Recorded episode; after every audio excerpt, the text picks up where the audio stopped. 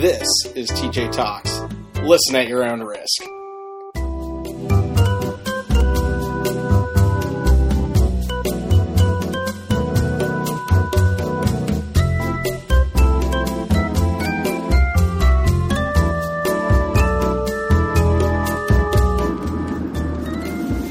Okay, welcome to TJ Talks. We're here, just finished a full day of Disney in California.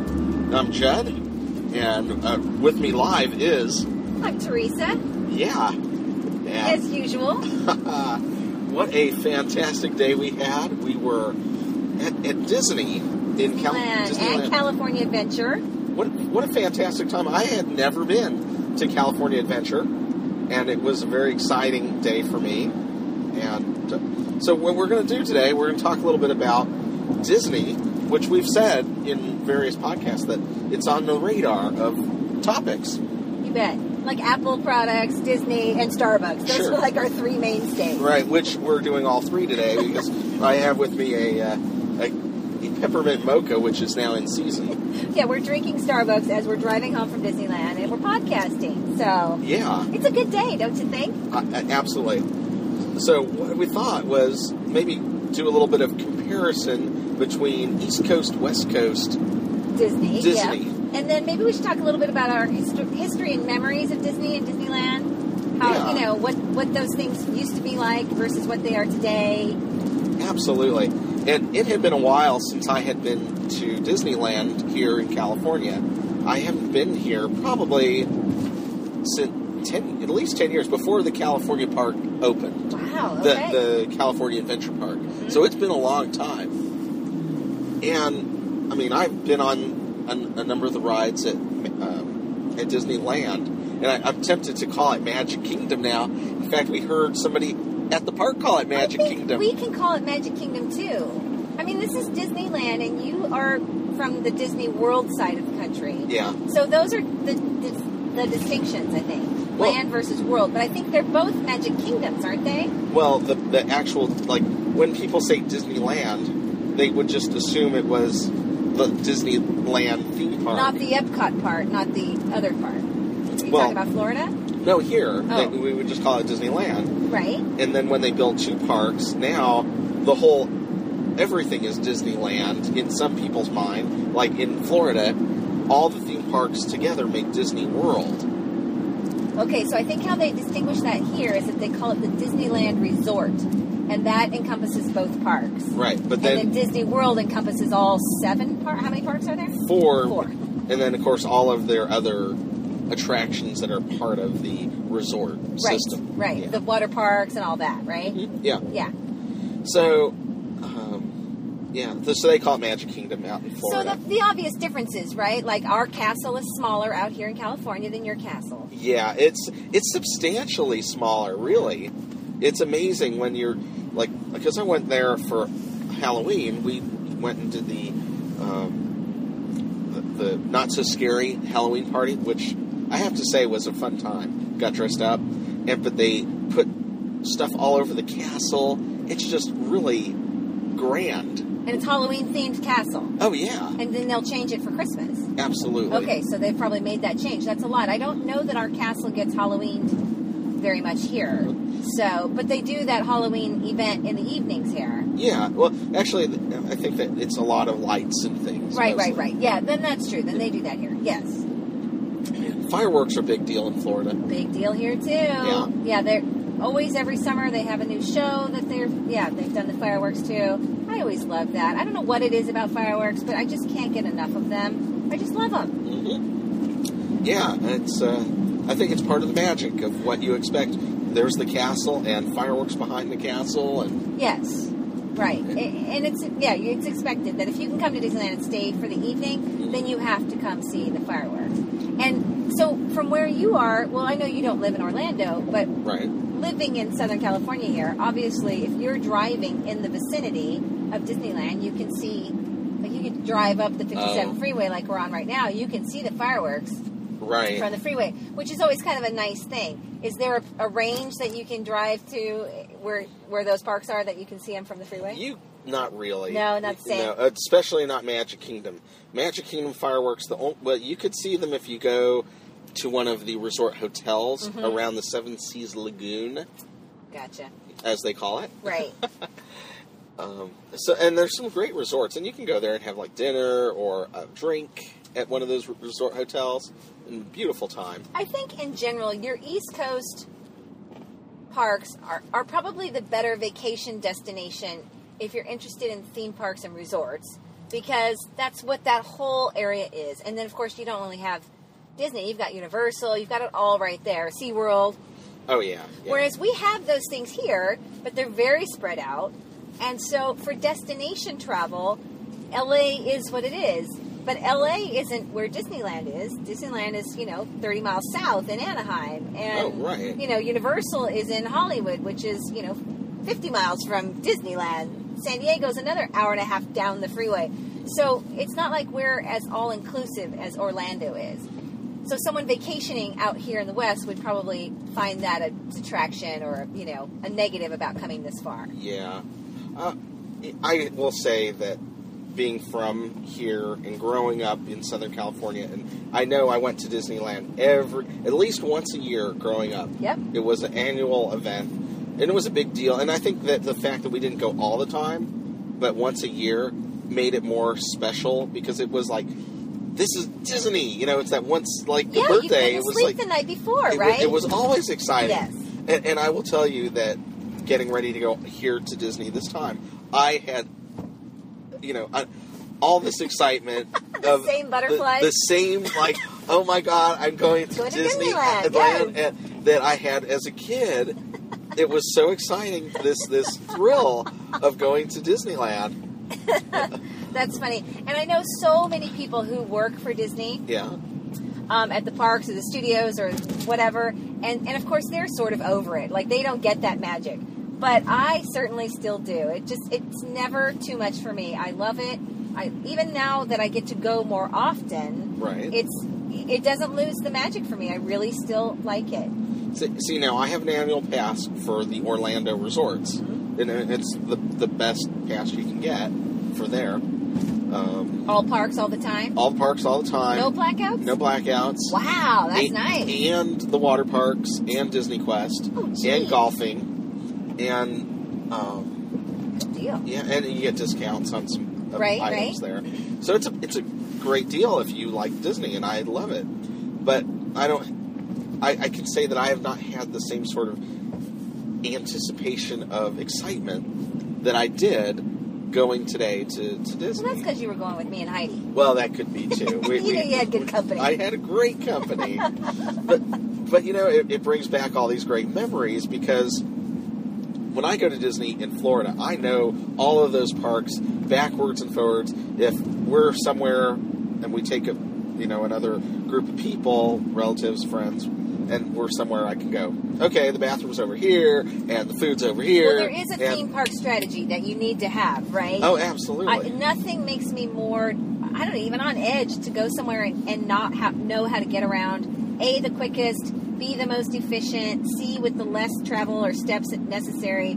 Yeah, if I go to a theme park that I don't know, I don't like that part of not knowing where I am. Yeah, and so because I have this map of every theme park in Orlando, in my brain, and it's been 10 years since I've been here, and this park is embedded in me in a certain way, that it was the crossover effect of the two parks that I had to reconcile. Right. So today, one of the first places when we went into Disneyland, Magic Kingdom, that we did was we went over into Adventureland.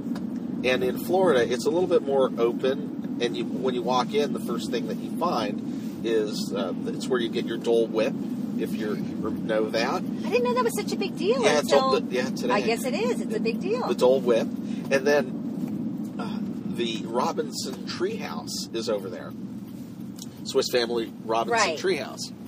So that's a big deal.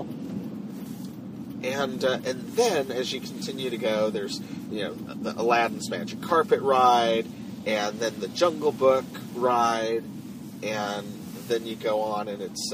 Jungle Book or the Jungle Cruise? Or You're right, Jungle Cruise. Okay, good. Jungle Cruise. We don't have Jungle Book. You're right. So, yeah. And then Pirates of the Caribbean. And it's not New Orleans Square. Oh, it's different where... Oh, yeah, okay. There's no New Orleans Square. So here in California, you walk in, and the first thing is the Jungle Cruise. Mm-hmm. Right there. And I forgot that it was, like, right there when you walk into Adventureland. Right. And it seemed more like everything was closer, quicker. As soon as you made your turn into that land... You were already at an attraction? You were right there. Okay. So we were right there. And we were talking about in Adventureland. Right. Okay. So, yeah, and so there's definitely that big difference between the fact that the rides are different. Indiana Jones is exclusive to Disneyland, California. Well, that's a bonus for us then. We beat you on that. Absolutely. But you have Everest, which is a really great ride. Yeah, but, you know, here's the thing. You go to one park and you have all of these different adventures in the one park. In Florida, you'll have to go to four parks to get the same stuff that you pretty much get in one or maybe two between California Adventure. Unfortunately, today we did not get to go on the Pirates of the Caribbean ride. I was so sadly disappointed. Yeah, it was the attraction closed. Yeah. The moose at the front should have told you. Remember that line from Vacation? Oh, yes. Sorry, people, the park's closed. The moose at the front should have told you. Yeah, your Pirates of the Caribbean has the Johnny Depp add-ins now, too, right? Yes. Okay. I'll tell you what, the Johnny Depp add-ins are excellent. They're great. I do not feel betrayed by those add-ins to Pirates. Not in the least. Yeah, I think that whole franchise is great. What did I hear? They're making a Matterhorn movie that they want to make a series of movies about, like they did with the Pirates of the Caribbean franchise. Really? So I'm curious how that's going to work out, because, you know, they tried that Haunted House or Haunted Mansion movie with Eddie Murphy, and I think it was cursed because it was Eddie Murphy more than anything else, because he just can't seem to make a decent movie these days. But you know what I think was the thing with that movie is they made a comedy out of something that didn't need to be a comedy. Well, they could have made it, especially with the serious... Well, not seriousness of the Pirates movies, but there's a dramatic element to them. There's a comedy element to them. There's a suspense, thriller, excitement, adventure part. They could have done that with Haunted Mansion somehow, but they made it try to be some sort of slapstick family comedy thing, right? Right, right. Yeah. See, there's humor of the situation, and then there's the idea of the whole thing just to be a spoof joke. Right. Kind of like the movie Enchanted. It's kind of a... Disney kind of self-deprecating its own business deal. With the princesses, right? Yes. Exactly. And so that's kind of what I saw was... And they should have done something like that with Haunted Mansion. They might have made it better. Hopefully they... Well, obviously they learned something from that debacle because they made the Pirates movies that much more entertaining. And maybe this Matterhorn movie will be, equally as entertaining. Well, it should be adventure. Right. I don't know who's slated to star in it. I'm not sure... But I think that it sounds like a good premise. But I guess the thing about the Haunted Mansion is that as a kid, when I first went on all these rides, they were a thrill. They were exciting. Haunted Mansion was scary. Scary. Terrifying. I didn't want to go on it until I was probably 10 years old. Oh, yes. My gosh. Yes. You know, yeah, as an adult, oh, yeah, okay. I've been on it so many times now, it's just enjoyable because it's like comfort food. Exactly. We know that, A, nothing's going to happen to you. Mm-hmm. But I do remember the absolute terror as a child. And so I wonder if as many kids are afraid now as we were. Maybe kids are more exposed to more stuff and they don't get scared by it. I don't know. I would think... I know for my own children, my youngest one was a little hesitant to do rides. My older boy, not so much. So, yeah, maybe there's just a new element in kids today. They're not as scared by stuff because they're exposed to more. Well, I think that you need to be a little scared. Fear is a good thing to have, right? It is. It keeps a lot of us alive. Right, exactly. It's a preservation instinct, right?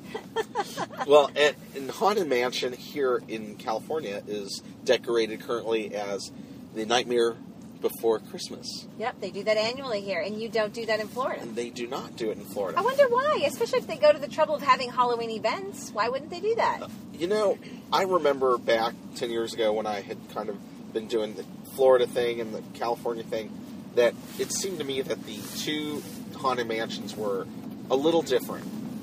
And I had been on Haunted Mansion recently, and the inside of the Haunted Mansion is almost the same. Okay. As far as the layout goes. One thing that they have in Florida that's not in this Haunted Mansion is they have an Escher room, which is so cool. When you go up this area from the downstairs to where you go up to the balcony where you're looking over the birthday party. Uh-huh. They have a room where it's the stairs, and they, you know that famous painting? Yeah, the M.C. Escher painting. Yes. Everything interlinks, yes. Yeah, all the stairs, and they look down. And you see the footprints walking, the ghost footprints walking on stairs all over through this room. Is it a direct copy of the Escher print, or is it... It's like live, it's like a model. Do you have to pay him for that? Like, do you have to copyright, or is that using copyrighted material if you use that in a sight gag, so to speak? I don't know, but it is amazing how they did the layout of it. That's interesting. I was on that ride in Florida. I don't remember that. It's relatively new. They also changed they have an attic, which we went through in this ride, but it's decorated with all the presents upstairs. But they've put a bride up there who kills all her husbands. Ah. Which is cool. Okay. And they've also expanded the queue in front of the place. Now in Florida, it's more like a castle, where here it's a New Orleans style house. Right. Yes. And here you kind of walk up the front door of the house, where there you kind of get to the side of the castle. You almost feel like you're walking up a mountain. It's very different feels. And what about your Small World? I know your Small World is just a regular ride in Fantasyland. It's not the big production number that it is out here. Yeah. And they don't decorate inside for Christmas on Small World? No, not that I remember. Oh. It's definitely not the same sort of, I don't know, I don't want to say, I'm not really sure how you describe it. It's like it's just another attraction. Yeah. At Magic Kingdom. It's not standalone. It's blended into the other rides, right? Yeah. It's a Small World here in California is off on its own. I wouldn't even say it's in Fantasyland. It's at the back of the park. Yeah. And it's a big clock. It's a spectacle. Well, and it was built for the World's Fair, right? And is that right? Yeah, it was built for the World's Fair. I don't remember which expo. And then brought here. So, okay. And I remember for the longest time, remember the rides used to have sponsors? They don't necessarily have sponsors anymore. Like it used to be Bank of America used to sponsor. Okay. The It's a Small World. Oh, that's true. Bank of America was the sponsor for a long, long time. I think in Florida they still have some rides that are sponsored, and definitely in other parks there are definitely sponsors. Oh, they do that more often? Okay. Yeah. So you do see that. I'm not sure what they get for being, do they have to provide something? Like, a good example of a sponsored ride is Mission Space, and also at Epcot Center particularly. Hewlett Packard sponsors Mission Space. Oh. General Motors sponsors the Test Track ride, which is pretty cool. Right. So, yeah, there's definitely sponsors of different rides. I think Kodak is sponsoring the Imagination Pavilion over there. Who else? Those were the ones I can think of. Yeah, they've kind of eliminated that here. And I guess it doesn't really matter, but it was something that I did remember taking note of when you were, especially on Small World, you'd come through at the end and it would say, and when you bank at Bank of America, it's not a small world or whatever. So, yeah. Sure. or it is. I don't know what their slogan was, but it was something supposedly catchy. So, I guess it's probably better. I mean, everything else is sponsored in the world. I don't know why they wouldn't sponsor all the rides, but it's kind of nice to have a moment without advertising. Well, especially as much as you pay to get in. Right. For the general population, yes. But you will take the cake in Florida for your Hall of Presidents. Oh, yeah, that's a pretty spectacular thing. Yeah. And then we've got our Great Moments with Mr. Lincoln, which is good, but we don't have that whole presidential thing. And you were describing the Mark Twain and Benjamin Franklin experience at Epcot. That's pretty cool.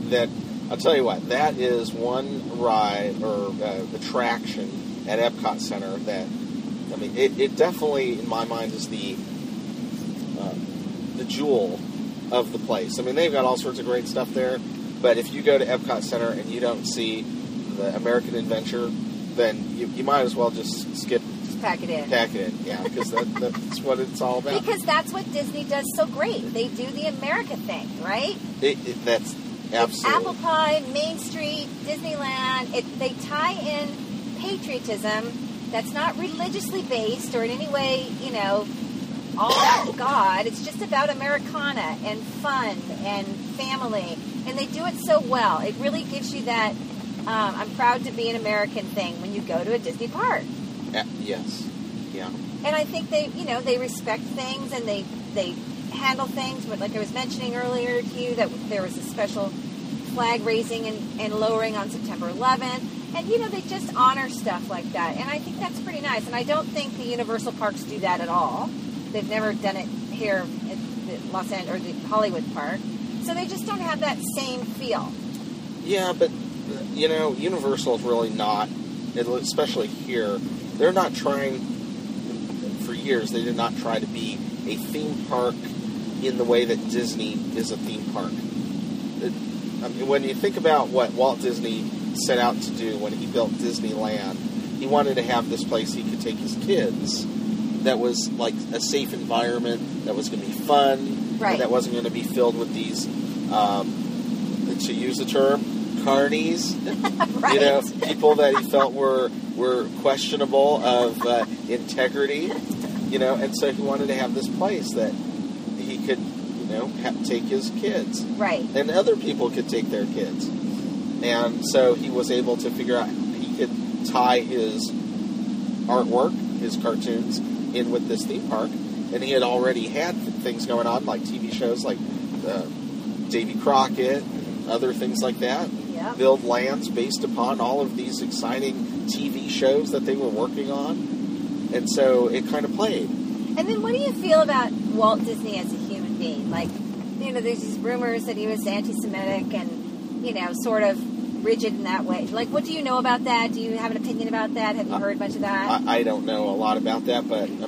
CEO of Disney for, 10, 15 plus years was a Jewish guy, right? Eisner. So, right, exactly. But I'm wondering, okay, so that maybe is an ultimate question and for another podcast, but, yeah, in the way that Steve Jobs has been sort of defined after his death as being a micromanager, almost to an ogre extent. And then I think all of these unflattering things came up about Walt Disney after he passed. So even though these people are geniuses and have designed and created businesses that A, will live forever, and B, have touched so many lives, if they have this personal downfall and personality disorders, should we hold that against them, or do we still get to appreciate their stuff? Well, I think that if the flaws were so dramatic that we wouldn't be buying their stuff.